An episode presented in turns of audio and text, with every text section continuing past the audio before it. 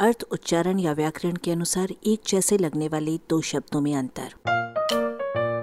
अपनी हिंदी सुधारें। प्रेम और प्रीति। आप प्रेम किस किस से कर सकते हैं?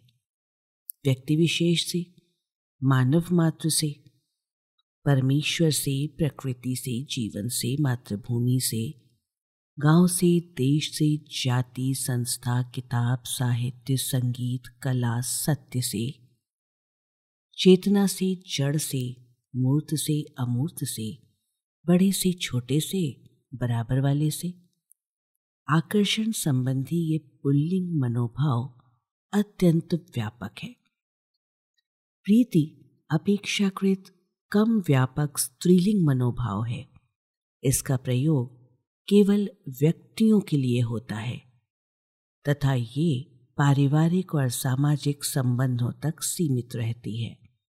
अर्थात ये अवचेतन और अमूर्त से नहीं होती।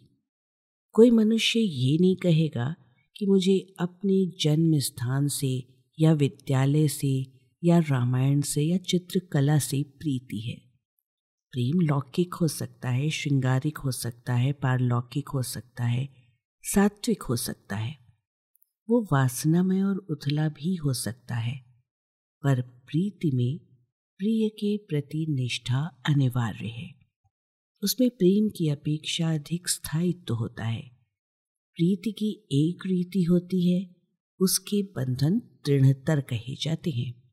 प्रेम में आतुरता, आवेग, आवेश और तीव्रता हो सकती है, पर प्रीति में प्राय शालीनता, संतुलन, धैर्य और गहनता होती है। प्रेम को अंधा कहा गया है, प्रीति को नहीं। प्रेम एक पक्षीय भी हो सकता है, पर प्रीति साधारणता उभय पक्षीय होती है। प्रीति में प्री धातु है, जिसका अर्थ है प्रसन्न करना और प्रसन्न होना। प्रेम शब्द प्रिय से बना है, जिसमें भी प्री धातु है। प्रिया के बारे में एक मज़ेदार बात संस्कृत में प्रिया का अर्थ छोटी इलायची भी है, जबकि प्रिय का अर्थ बड़ी इलायची नहीं है। आलेख, भाषाविद डॉक्टर रमेश चंद्र मेहरोत्रा, वाचक स्वर संज्ञा टंडन। अरबा की प्रस्तुति।